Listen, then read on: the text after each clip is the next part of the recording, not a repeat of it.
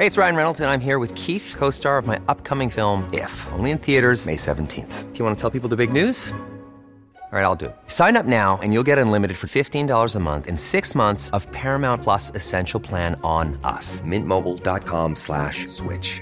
Upfront payment of $45 equivalent to $15 per month. Unlimited over 40 gigabytes per month. Face lower speeds. Videos at 480p. Active Mint customers by 531.24 get six months of Paramount Plus Essential Plan. Auto renews after six months. Offer ends May 31st, 2024. Separate Paramount Plus registration required. Terms and conditions apply if rated PG. Hiring for your small business? If you're not looking for professionals on LinkedIn, you're looking in the wrong place. That's like looking for your car keys in a fish tank. LinkedIn helps you hire professionals you can't find anywhere else, even those who aren't actively searching for a new job but might be open to the perfect role. In a given month, over 70% of LinkedIn users don't even visit other leading job sites. So start looking in the right place. With LinkedIn, you can hire professionals like a professional. Post your free job on linkedin.com slash people today. Many of us have those stubborn pounds that seem impossible to lose, no matter how good we eat or how hard we work out. My solution is PlushCare. PlushCare is a leading telehealth provider with doctors who are there for you day and night to partner with you in your weight loss journey. They can prescribe FDA-approved weight loss medications like Wagovi and Zepbound for those who qualify. Plus, they accept most insurance plans. To get started, visit plushcare.com slash weight loss. That's plushcare.com slash weight loss.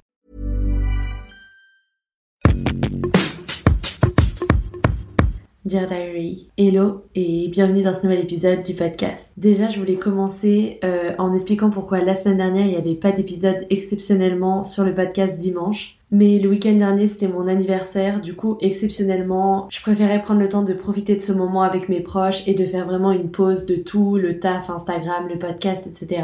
pour pouvoir revenir hyper motivée euh, pour les nouveaux épisodes. Du coup d'ailleurs c'est le premier épisode que j'enregistre en ayant officiellement 23 ans, donc euh, je sais pas si ça s'entend un peu dans ma voix, mais moi je me trouve un peu plus mature. Ça fait une semaine déjà que je vis en ayant 23 ans et franchement, mon quotidien a beau être absolument le même, euh, moi je me sens changée intérieurement. C'est pour ça qu'il n'y avait pas d'épisode exceptionnellement dimanche dernier, mais il y aura bien des épisodes toutes les semaines.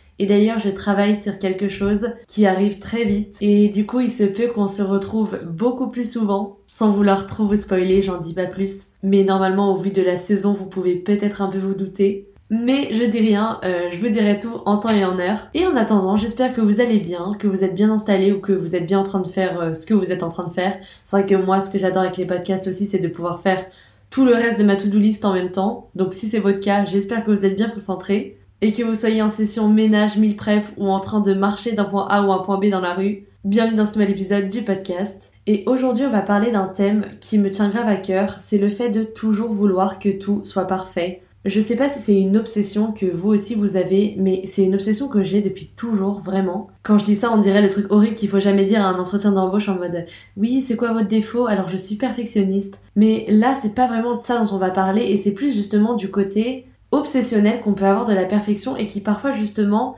peut vraiment nous desservir en fait. Moi, en réalité, je me suis vraiment rendu compte que je suis comme ça depuis toujours en fait. Depuis que je suis enfant, j'ai cette espèce de volonté que tout soit parfait. Je sais pas si quelque chose a été traumatisant dans mon enfance euh, et que j'avais besoin à chaque fois de prouver ma valeur à tout le monde, mais j'ai vraiment l'impression que, aussi loin que je me souvienne, j'ai toujours voulu faire les choses de façon vraiment carrée, que ce soit les cours, j'ai toujours été quelqu'un de très scolaire. D'ailleurs, quand je décidais d'aller en école d'art après mon bac S et tout, c'était un peu pas la surprise parce que j'avais toujours été euh, artistique, mais bon, c'est sûr que entre et l'école d'art euh, sur mon parcours sup, je pense que certaines personnes ont été déçues de mon choix. Mais au-delà des cours, en fait, j'ai toujours voulu, je sais pas, euh, être dans les premières en sport, quand on faisait de la course au collège ou au lycée, genre avoir 20 en art plastique quand il fallait rendre des sujets ou des trucs de maquettes en papier mâché. Enfin, c'est comme si à chaque fois, dans tous les trucs de ma vie, j'avais cette espèce de pensée où j'étais en mode il faut que ce soit parfait parce que là je suis en train de me construire un futur, je sais pas encore c'est lequel, mais il faut que je mette toutes mes chances de mon côté. Et du coup je peux pas me permettre de faire n'importe quoi, euh, être dissipée et tout. Pareil quand j'étais petite j'étais quand même quelqu'un euh, qui respectait beaucoup l'autorité des adultes, que ce soit à l'école ou avec tous les autres adultes, même mes parents, même si mes parents ont toujours été des parents euh, bah, sévères quand il faut, mais assez cool quand même. Franchement, je m'estime très chanceuse de l'éducation que j'ai eue. Mais pour une certaine raison, j'ai mis beaucoup de temps à me rebeller entre guillemets contre l'autorité et même avec les gens je me souviens euh, quand j'étais plus petite au collège, j'avais une personnalité où parfois je m'écrasais un peu toute seule. Et quand j'étais face à des autres camarades et tout qui avaient une personnalité hyper forte, euh, qui parlaient fort et tout, j'osais pas dire des choses et tout. Et du coup, je pouvais vite être hyper heurtée euh, si par exemple on me parlait mal ou qu'on me faisait une réflexion devant tout le monde et tout. Je prenais vraiment les choses hyper à cœur. Et j'avais vraiment l'impression, même si c'était pas méchant, qu'on m'avait insulté, genre, je sais pas, j'ai toujours été un peu susceptible. Et c'est vraiment en grandissant que je m'en suis rendu compte et que j'essaye de travailler là-dessus parce que au bout d'un moment, quand j'avais genre 15 ans et que j'avais envie de pleurer dès qu'on me faisait une remarque ou quand j'avais 6 en maths, je me disais, ok, c'est pas possible. Meuf, il va falloir que tu te reprennes et que tu te fasses confiance parce que tu peux pas autant prendre à cœur ce que les gens pensent de toi ou euh, comment une note te définit. Sinon, tu vas jamais euh, réussir à t'en remettre et tu vas faire un mental breakdown euh, pendant le bac. Mais du coup, ça a fait que pendant toute mon adolescence, j'ai eu ce truc de toujours prendre hyper à cœur les cours, les trucs extrascolaires, toujours vouloir avoir des bonnes notes.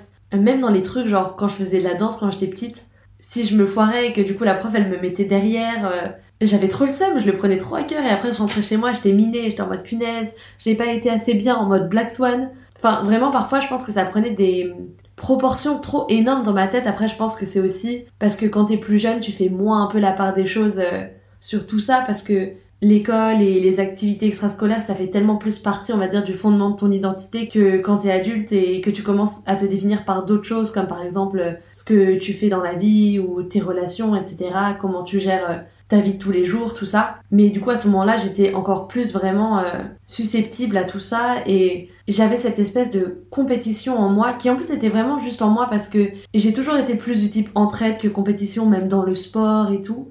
Mais je pense que sans vouloir l'avouer, au fond de moi et surtout quand j'étais plus jeune, je menais une sorte de compétition contre moi-même pour toujours être la meilleure dans tout ce que j'entreprenais. Et en fait, on va dire qu'à ce moment-là, ça allait parce que ça se réduisait quand même euh, juste à l'école, aux activités extrascolaires, euh, au bac, tout ça. Et puis en fait, petit à petit, c'est un espèce de raisonnement que j'avais tellement ancré en moi qu'en fait, c'est arrivé dans tout le reste de ma vie.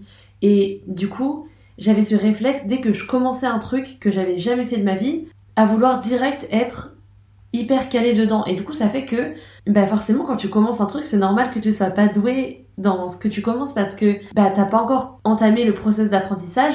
Et en fait, je pense que j'avais perdu cette sorte de patience en fait pour l'apprentissage. Et du coup j'étais hyper frustrée. J'étais en mode mais mince pourquoi ça ne marche pas? Pourquoi je réussis pas? Pourquoi j'ai l'impression que les autres ils sont meilleurs que moi et tout? Alors qu'en fait c'était juste euh, normal.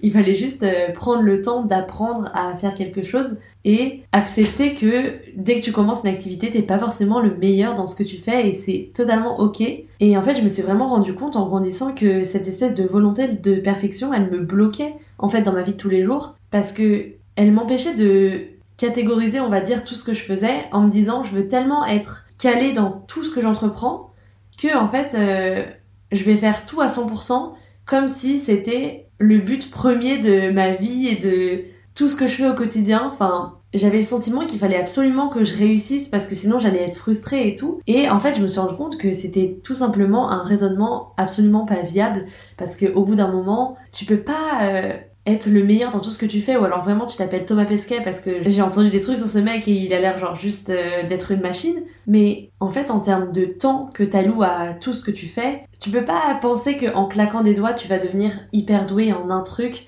si tu mets pas les efforts et le temps qu'il faut et en fait je le savais mais Bon, c'est comme si mon cerveau, même s'il le savait, il voulait pas l'accepter. Il était en mode mais non c'est mort, tu vas y arriver. Euh. Et du coup par exemple, je me souviens quand je suis arrivée en école d'art et que je venais d'un bac général, J'étais tellement frustrée parce que la plupart des gens dans ma classe, ils venaient d'une classe STD2A, je crois que ça s'appelle, et c'est en fait les classes qui te préparent à des études artistiques. Et donc c'est un bac pro euh, spécialement pour les études artistiques. Et du coup, bah, les gens, ils étaient déjà calés en histoire de l'art, ils savaient comment présenter leurs projets et tout. Ils avaient plein de trucs qu'ils savaient faire alors que moi, j'en avais jamais entendu parler, je découvrais totalement le design. Et je me souviens de nuits où je restais debout jusqu'à 4 heures en école d'art en première année pour faire tous mes trucs parce que je voulais absolument rattraper le retard.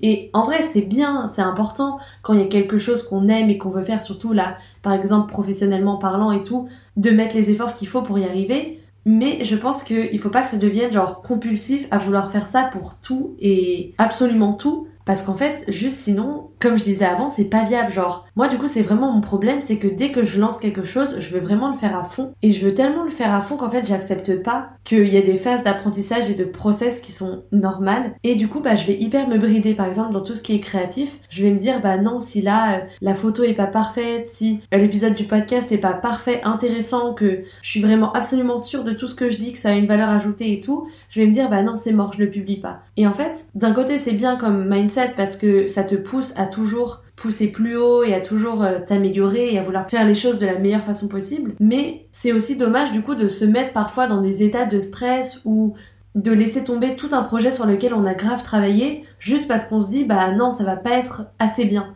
Parce qu'en fait, déjà qui décrit que c'est assez bien en général c'est soi-même et en général justement c'est parce que on a tellement envie de montrer quelque chose d'abouti, quelque chose de terminé qu'en fait on n'accepte pas qu'il y a un temps d'apprentissage qui est nécessaire et que on peut partager son process d'apprentissage sans forcément passer de zéro connaissance à une maîtrise absolue d'un sujet. Et j'en parle parce que moi, j'ai toujours défendu cette idée du slashing et de vouloir se définir par plusieurs activités à la fois et c'est toujours quelque chose en lequel je crois beaucoup. Si vous n'avez pas écouté, j'ai fait un épisode de podcast dessus où j'explique ce que c'est le slashing, à savoir en fait cumuler plusieurs jobs, plusieurs activités et avoir en fait une vie professionnelle un peu plus organique que le schéma un peu traditionnel qu'on a de faire des études et euh, savoir ce qu'on veut faire dans la vie et faire la même carrière pendant toute sa vie. Bon, j'abuse, je schématise beaucoup, mais j'en parle plus précisément dans le podcast si c'est un sujet qui vous intéresse. Mais je pense en fait, euh, je me rends compte en grandissant que même dans ce slashing, il faut savoir quand même se mettre des barrières et qu'il faut réussir à trouver la limite entre varier ses atouts et varier ses compétences et se disperser en fait un peu dans tout ce qu'on fait. Et moi c'est quelque chose justement en grandissant que je me suis rendu compte que parfois j'avais tendance mécaniquement à faire et du coup, ça faisait que parfois je faisais les mauvais choix ou je priorisais mal en fait les choses qui comptaient vraiment. Et du coup, je me suis rendu compte que j'ai eu vraiment besoin de me poser face à moi-même et de me dire, ok Candice, qu'est-ce que tu veux vraiment prioriser? Qu'est-ce que tu veux vraiment réaliser dans ta vie Et comment tu peux y arriver Et en fait, juste tout simplement me dire, bah ça par exemple, c'est quelque chose que j'aimerais beaucoup faire dans ma vie, mais peut-être que c'est juste pas le moment maintenant. Et en fait, ça m'a vraiment libérée parce que j'avais cette impression que je devais tout faire, tout ce que je voulais faire dans ma vie, il fallait que je le fasse maintenant, tant que il était temps et tout, et que si j'attendais après c'était mort et tout. Et du coup, je me mettais énormément de pression pour euh, réaliser tout ce que je voulais réaliser, etc. Et parfois au point de vraiment passer mon temps à bosser sur des trucs, à ce que vraiment ça en devienne à même pas avoir le temps en fait de vivre, genre d'avoir des hobbies, de voir mes proches, etc. J'étais tellement focus dans tous les projets que j'avais dans la tête en fait que je me suis rendu compte que moi-même je m'isolais et en fait je, me définissais par ce que je faisais et par mon travail et par les choses que je réalisais et de ce que j'entends et tout quand je parle avec d'autres amis qui sont dans des métiers artistiques j'ai l'impression que c'est quelque chose qui revient souvent de se définir et de définir sa valeur par sa production artistique en fait parce que c'est quelque chose qui est tellement intrinsèquement lié à nous-mêmes et quelque chose qu'on a envie de partager et de dire en fait comme c'était essentiel de le faire sortir de soi-même que du coup forcément c'est dur de prendre de la distance avec ça. Et hum, encore aujourd'hui hein, moi je dis ça en mode euh, c'est facile mais pas du tout. C'est vraiment un travail de tout le temps tous les jours. Et encore maintenant je suis tellement tout le temps dans ces réflexions là souvent. Mais je me suis rendu compte que c'était un peu antagoniste de à la fois vouloir absolument cette pluralité et à la fois vivre mal le fait de pas faire tout parfaitement. Alors que forcément c'est un peu comme on dit toujours tu peux soit te spécialiser dans un sujet soit être bien calé dans plusieurs domaines mais pas forcément spécialisé parce que se spécialiser ça prend du temps et ça prend de l'énergie et ça demande de faire des sacrifices et de décider de creuser ce sujet plutôt qu'un autre. Et quand je dis ça euh, je nuance je pense pas qu'on doit se spécialiser dans un seul domaine tout comme j'en parlais avec le slashing au contraire. Je pense que justement on peut très bien être spécialiste de plusieurs choses et moi je le vois justement avec le design parce que il y a tellement de sous-catégories, de sous-parties. Tu peux faire de l'illustration, de la typo, des posters, du branding et tout. Mais je pense encore une fois, comme je disais, qu'il faut, même si on se spécialise dans plusieurs choses, quand même choisir et être conscient de ce qui est viable ou non. C'est-à-dire que il y a des choses qui se ressemblent, qui sont faciles à maîtriser en même temps et quand bien même on peut totalement maîtriser des sujets différents, il faut juste accepter le fait qu'on peut pas maîtriser 30 trucs en même temps. Ou du moins dans ce cas-là, on peut pas rester tout le temps à la page de tout ce qui se passe dans chaque truc parce que sinon juste on n'aurait jamais le temps de faire autre chose et d'être actuellement productif dans les choses qu'on veut maîtriser. Du coup, j'ai vraiment dû euh, faire une sorte de reboot et accepter que cette version parfaite euh, de moi-même que j'ai toujours voulu atteindre, c'est vraiment quelque chose que j'ai créé dans mon inconscient et que il faut accepter qu'il y ait des choses où bah parfois je suis une brêle. Genre par exemple, il y a des sports, j'ai toujours trop aimé le sport mais quand je démarre un nouveau sport, ben il y a des trucs vraiment je suis frustrée parce que je suis trop nulle mais en fait, c'est juste faire aussi pour tous les gens qui se sont entraînés pendant des années, qui ont investi tellement de temps dans leur pratique sportive, que heureusement, limite pour eux, qu'on n'arrive pas, on lance un frisbee et on devient euh, champion et qu'on se qualifie au JO, parce que sinon, ce, serait trop à le faire. Et en fait, d'un côté, cet apprentissage, il rend vraiment aussi méritant à maîtriser un sujet plus qu'un autre, parce que ça veut dire que la personne, elle a investi du temps, elle est restée motivée, elle est restée bah, focus dans son objectif et petit à petit, elle a réussi à apprendre à gravir les échelons pour en arriver aux connaissances ou à la maîtrise qu'elle a aujourd'hui. Et justement, en fait, je pense que tout ça s'est renforcé un peu aujourd'hui avec les réseaux sociaux parce que on voit pas déjà les échecs des gens et on voit pas non plus le process d'apprentissage des gens. En fait, comme je disais avant qu'on a cette espèce de volonté euh, mentale de partager quelque chose que quand on est à 100% de nos capacités, bah je me dis que si on est plusieurs à avoir ce raisonnement-là, alors tout le monde partage ses trucs quand ils sont à 100% ready et du coup ça fait qu'en fait on voit jamais le process des gens. Et on a toujours l'impression que ils ont un skill qui sort de nulle part et qui viennent de sortir un truc qu'ils ont fait en 5 minutes alors qu'en fait ça se trouve ils bossent dessus depuis 2 ans mais c'est juste que ils ont tellement pas montré le process qu'en fait on a l'impression que ça sort euh, de nulle part et qu'ils ont juste fait ça pendant la nuit et on se dit mais punaise comment ils ont fait un truc aussi ouf en aussi Hiring for your small business? If you're not looking for professionals on LinkedIn, you're looking in the wrong place. That's like looking for your car keys in a fish tank. LinkedIn helps you hire professionals you can't find anywhere else, even those who aren't actively searching for a new job but might be open to the perfect role. In a given month, over 70% of LinkedIn users don't even visit other leading job sites. So start looking in the right place. With LinkedIn, you can hire professionals like a professional. Post your free job on linkedin.com slash people today. Burrow is a furniture company known for timeless design and thoughtful construction and free shipping. And that extends to their outdoor collection. Their outdoor furniture is built to withstand the elements, featuring rust-proof stainless steel hardware, weather-ready teak, and quick-dry foam cushions. For Memorial Day, get 15% off your Burrow purchase at burrow.com slash ACAST and up to 25% off outdoor. That's up to 25% off outdoor furniture at burrow.com slash ACAST.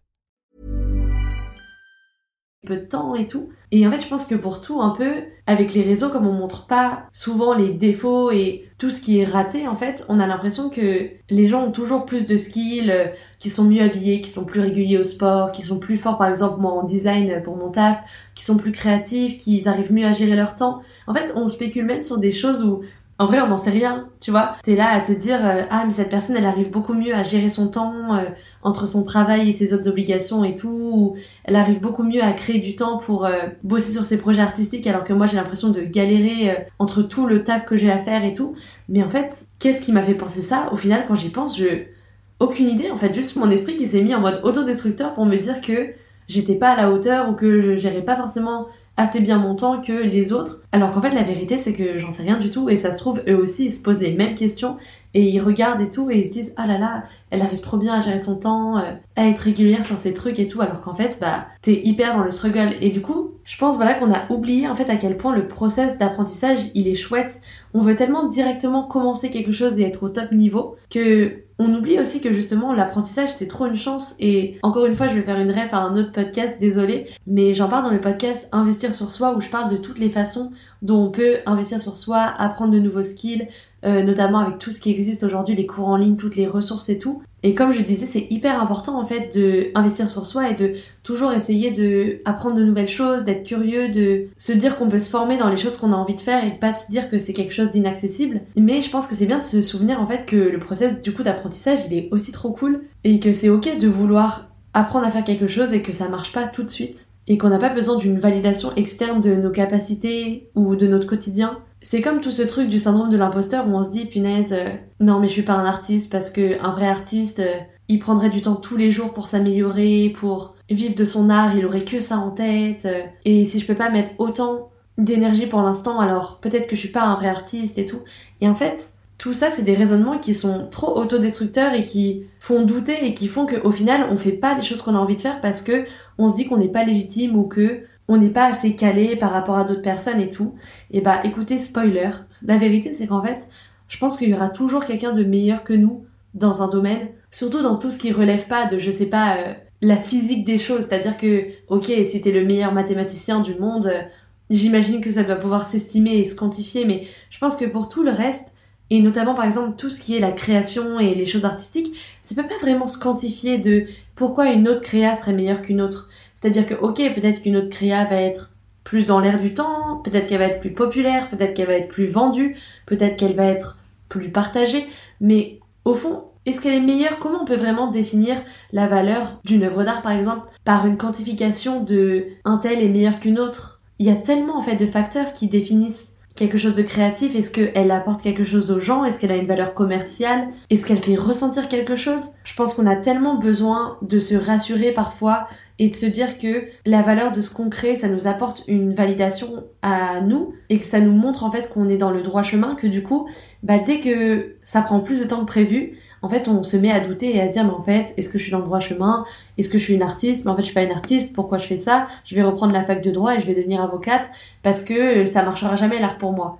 Et en fait, c'est en me rendant compte que j'avais parfois ces mécanismes de pensée que je me suis dit, mais tant c'est trop dommage parce qu'au final, il y a deux ans, ce que je fais aujourd'hui, mais ça avait rien à voir en termes de maîtrise, en termes de même euh, cerner ce que j'avais vraiment envie de dire et de partager. J'ai tellement évolué dans mon art en fait, sans même m'en rendre compte parce que ça s'est fait tout seul en fait pendant que je stressais à est-ce que ça allait s'améliorer par la suite. En fait, je me rendais même pas compte du coup que je progressais au final.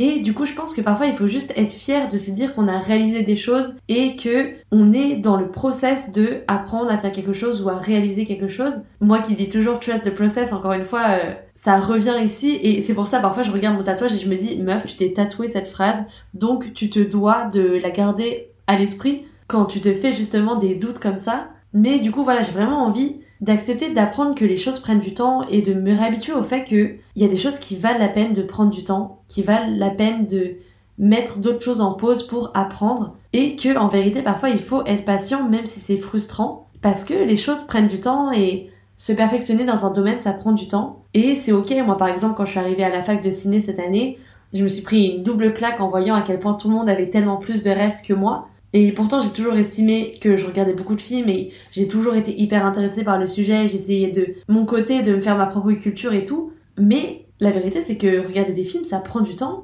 Ça demande de faire l'effort de bloquer de son temps où on pourrait faire autre chose pour en apprendre plus sur le sujet, pour se cultiver et tout. Et du coup, j'en viens un peu à, au point que je voulais aborder. C'est qu'en fait, je me rends compte au travers des années et au travers que je touche à plusieurs domaines euh, différents, qu'en fait, souvent, ce qui distingue quelqu'un qui réussit dans un domaine et quelqu'un qui, on va dire, se rend compte que c'est pas forcément pour lui et change, c'est tout simplement la motivation en fait. Parce que on a beau dire tout ce qu'on veut, les gens qui abandonnent pas et qui sont un peu certains qu'ils veulent faire telle chose, bah en continuant à être consistant, en fait, ils s'améliorent sans même s'en rendre compte, en continuant à s'entourer au quotidien en fait de ce domaine-là, ils créent des mécanismes qui font qu'ils apprennent à mieux comprendre ce qui marche et comment ils peuvent plus facilement arriver aux résultats qu'ils veulent en perdant moins de temps. Et du coup c'est tous ces éléments-là qui font que petit à petit tu t'améliores, tu gagnes en productivité et tu gagnes en maîtrise en fait de ce que tu fais et c'est pour ça que je citais mon compte Insta tout à l'heure, c'est que vraiment, si vous redescendez sur mon compte, et une partie de moi est en mode please, le faites pas parce que vraiment, hell, mais vraiment, ça avait rien à voir avec ce que je fais aujourd'hui. Et je me rends compte petit à petit que j'arrive à beaucoup mieux cerner l'identité en fait que je ressens être la mienne et que j'ai envie de partager. Et la vérité, c'est que tout ça, ça se fait en années et ça demande tellement de fois où je me suis trompée et où j'ai fait des trucs que je regarde maintenant et je suis en mode mais au secours meuf, comment t'as pu penser que c'était stylé pour arriver à ce que c'est aujourd'hui et à avoir ce sentiment que je vois une évolution et que c'est vraiment plus proche de ce que je ressens, que je veux faire, que je l'aurais pensé. Et je pense sincèrement que c'est ça dans tous les skills. Et moi, je me souviendrai toujours, quand j'étais en école d'art, euh, quand il y avait les portes ouvertes, souvent ils nous demandaient à nous, les étudiants des années actuelles, de répondre un peu aux questions des élèves qui voulaient justement postuler pour entrer à Estienne. Et on me posait toujours la même question parce qu'en gros, en même temps, nous, on exposait nos travaux. Et on me demandait tout le temps, mais euh, voilà, euh, bah je dessine un peu mais je suis pas la meilleure euh, en dessin, enfin j'ai encore plein de choses à apprendre, etc. et tout. Est-ce que tu penses que j'ai le niveau Est-ce que tu penses que je sais assez bien dessiner? J'ai l'impression que je sais pas assez bien dessiner pour rentrer dans l'école et tout. Et en fait, c'est ce que j'ai toujours dit, c'est que déjà, un, pourquoi tu voudrais savoir faire à la perfection ce que tu es censé venir apprendre à l'école? C'est normal en fait que quand tu postules à quelque chose, t'es pas encore toutes les qualités requises parce que c'est justement pour ça que tu vas, c'est justement pour te donner le temps de venir travailler ces skills-là, et c'est ce que je disais dans l'épisode où je vous parlais justement de mon arrivée à la fac et du fait que j'avais toujours vu les études comme une bibliothèque où en fait tu vas prendre un livre du skill que tu veux apprendre et te donner du temps pour le feuilleter, alors que dans ta vie de tous les jours, t'as juste pas le temps de vraiment te poser dessus et c'est ce que j'ai toujours dit aux élèves qui me posaient ces questions-là, c'est que tout le monde pense trop que le dessin c'est un don et que il y a des gens ils se sont réveillés et ils savaient dessiner euh, en mode Picasso et Raphaël euh, des trucs de ouf hyper précis avec des ombrés et tout. Mais la vérité c'est qu'en fait ça c'est juste des gens qui se sont posés un jour devant leur ordi, qui ont tapé tuto pour euh, apprendre à faire des ombrages en dessin et qui ont essayé, qui ont raté, qui ont fait des trucs trop moches, qui ont fait oh my god c'est quoi ce truc, qui ont déchiré la page et qui ont recommencé et c'est toutes ces tentatives en fait qui ont fait qu'aujourd'hui, ils ont même pas besoin de regarder ou de penser à quoi que ce soit, juste ils ont tellement appris les mécanismes et comment faire un ombré d'une telle façon pour que ça marche, qu'ils ont pas besoin de se poser des questions et que ça sort juste tout seul. Et en fait, c'est ça pour absolument tous les skills. Et je pense que quand on enlève cette espèce de mythification qu'on a de ah mais euh, ça c'est un don qu'une personne a dû avoir, vraiment moi je je sais pas dessiner, je suis trop nulle en dessin et tout, et qu'on se met en face du truc et qu'on se dit en fait, c'est juste du temps et de l'apprentissage. Ça fait se rendre compte de tout ce qu'on peut apprendre et de tout ce qu'on peut faire. La vérité, je vous le dis, tout ce que vous avez un jour rêvé de maîtriser, que ce soit le chant, le dessin, et là je parle un peu de trucs extrascolaires comme ça, mais vraiment euh, n'importe quel sport et tout. Bon, je dis pas aller au JO euh, en danse classique si vous commencez la danse à 20 ans parce que il y a des trucs où biologiquement tes muscles doivent être prêts et tout, mais bref, on n'en est pas là. Mais sincèrement, tout ce que vous voulez apprendre ou maîtriser, c'est possible, c'est juste du temps. Et c'est juste se dire qu'on veut faire passer telle ou telle chose en priorité, mais il n'y a rien aujourd'hui à l'instant T, encore une fois exempter les exemples que j'ai donnés auparavant, que vous pourriez pas faire si vous en aviez envie. Et je trouve que avoir ce mindset, ça libère tellement de se dire que non, je pourrais jamais parce que j'ai pas commencé assez tôt et tout. Il est jamais trop tard pour faire ce que vous voulez et peu importe ce que c'est, encore un exemple, moi j'ai ma sœur qui est ma grande sœur plus âgée que moi. Elle a toujours fait tout ce qui était marketing digital, RSE, et au fond, euh, elle savait qu'elle voulait faire un truc créatif. Et elle a décidé l'année dernière de dire en fait euh, j'en ai marre de me dire que j'en suis pas capable et j'ai juste envie de faire ça, je le sais. Et elle a totalement shifté. Et aujourd'hui elle fait de la déco d'intérieur. Et je l'ai jamais vue aussi heureuse de ma vie. Et c'est le premier exemple qui me vient en tête. Mais le nombre de personnes que je connais qui se sont reconverties d'un métier à un autre c'est juste qu'il y a des gens parfois qui attendent d'avoir 30 ans ou d'avoir 40 ans ou d'avoir 50 ans pour réaliser que ce qu'ils font c'est pas ce qu'ils veulent faire. Mais si vous avez 20 ans maintenant et que vous le savez au fond de vous franchement n'attendez pas parce qu'un conseil c'est pas un sentiment qui va partir. Enfin je dis ça vous devez vous dire mais qu'est-ce qu'elle en sait? Et c'est vrai au final, mais c'est vraiment quand j'en parle aux gens, ce que tout le monde me dit. Si c'est juste une folie qui vous prend en mode euh, finalement euh, je veux devenir artiste peintre euh, alors que vous avez 30 ans et que vous avez jamais fait de peinture, bon ok je peux comprendre que ça paraisse un peu bold et encore j'ai envie de dire franchement on n'a qu'une vie, suivez vos rêves, mais si vous sentez au fond de vous sérieusement qu'il y a un truc que vous avez toujours voulu faire et que vous voyez que ça part pas et que vous avez l'impression que vous seriez plus aligné à faire ça qu'autre chose, en général l'instinct ne trompe jamais. Il est jamais trop tard pour changer d'avis. C'est ok. Et il vaut mieux changer d'avis maintenant et passer toutes les prochaines années de votre vie à kiffer ce que vous faites que attendre 10 ans pour que le sentiment fasse que se renforcer et qu'en fait dans 10 ans vous soyez en mode oui effectivement en fait j'ai toujours su que je voulais faire autre chose et c'est maintenant que je me lance. C'est ok aussi mais c'est juste qu'au final bah ça vous laissera moins de temps pour faire ce que vous aimez et je pense que c'est important de vivre sa vie pour soi et d'être toujours aligné avec ce qu'on veut faire et s'écouter vraiment. Donc voilà, c'était mon petit reminder de cet épisode du podcast et ma réflexion sur justement cette euh, sensation de vouloir toujours être parfaite dans tout tout le temps qui est franchement ultra pesante. Genre au final c'est vraiment beaucoup de stress qu'on s'inflige de penser comme ça et je souhaite tellement à n'importe qui de vivre une vie plus chill et moins stressante en s'écoutant vraiment et en faisant les choses qu'il ou elle a envie de faire, que ça me semblait important de partager cette réflexion parce que je sais que parfois il suffit d'un petit élan de motivation pour se dire, mais en fait, let's go, euh, et prendre une décision qui peut vraiment influencer énormément sa vie. Et moi, je sais que toutes les décisions que je me remercie d'avoir prises, je les ai prises de cette façon-là.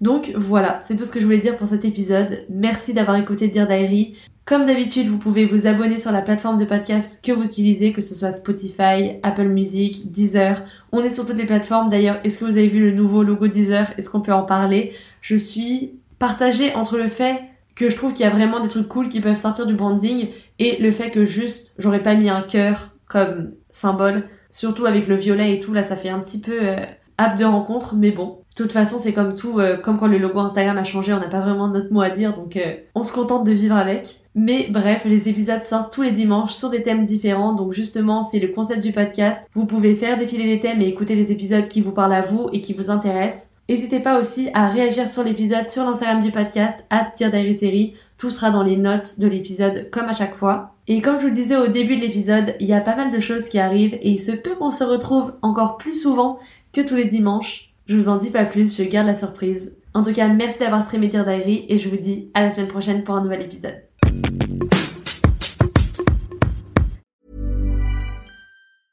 Planning for your next trip? Elevate your travel style with Quince. Quince has all the jet setting essentials you'll want for your next getaway, like European linen, premium luggage options, buttery soft Italian leather bags, and so much more. And is all priced at 50 to 80% less than similar brands. Plus, Quince only works with factories that use safe and ethical manufacturing practices. Pack your bags with high-quality essentials you'll be wearing for vacations to come with Quince. Go to quince.com/pack for free shipping and 365-day returns. Imagine the softest sheets you've ever felt. Now imagine them getting even softer over time. That's what you'll feel with Bowl and Branch's organic cotton sheets. In a recent customer survey, 96% replied that Bowl and Branch sheets get softer with every wash. Start getting your best night's sleep in these sheets that get softer and softer for years to come. Try their sheets with a 30-night guarantee. Plus, get 15% off your first order at bowlandbranch.com. Code BUTTERY. Exclusions apply. See site for details. When you make decisions for your company, you look for the no-brainers. And if you have a lot of mailing to do, stamps.com is the ultimate no-brainer. It streamlines your processes to make your business more efficient, which makes you less busy. Mail checks, invoices, legal documents, and everything you need to keep your business running with stamps.com. Seamlessly connect with every major marketplace and shopping cart. Schedule package pickups and see your cheapest and fastest shipping options from different carriers. With rates up to 89% off USPS and UPS rates. And with the Stamps.com mobile app, you can take care of mailing and shipping wherever you are. Make the same no-brainer decision as over 1 million other businesses with Stamps.com. Sign up with Code PROGRAM for a four-week trial, plus free postage and a free digital scale. No long-term commitments or contracts. That's stamps.com. Code program.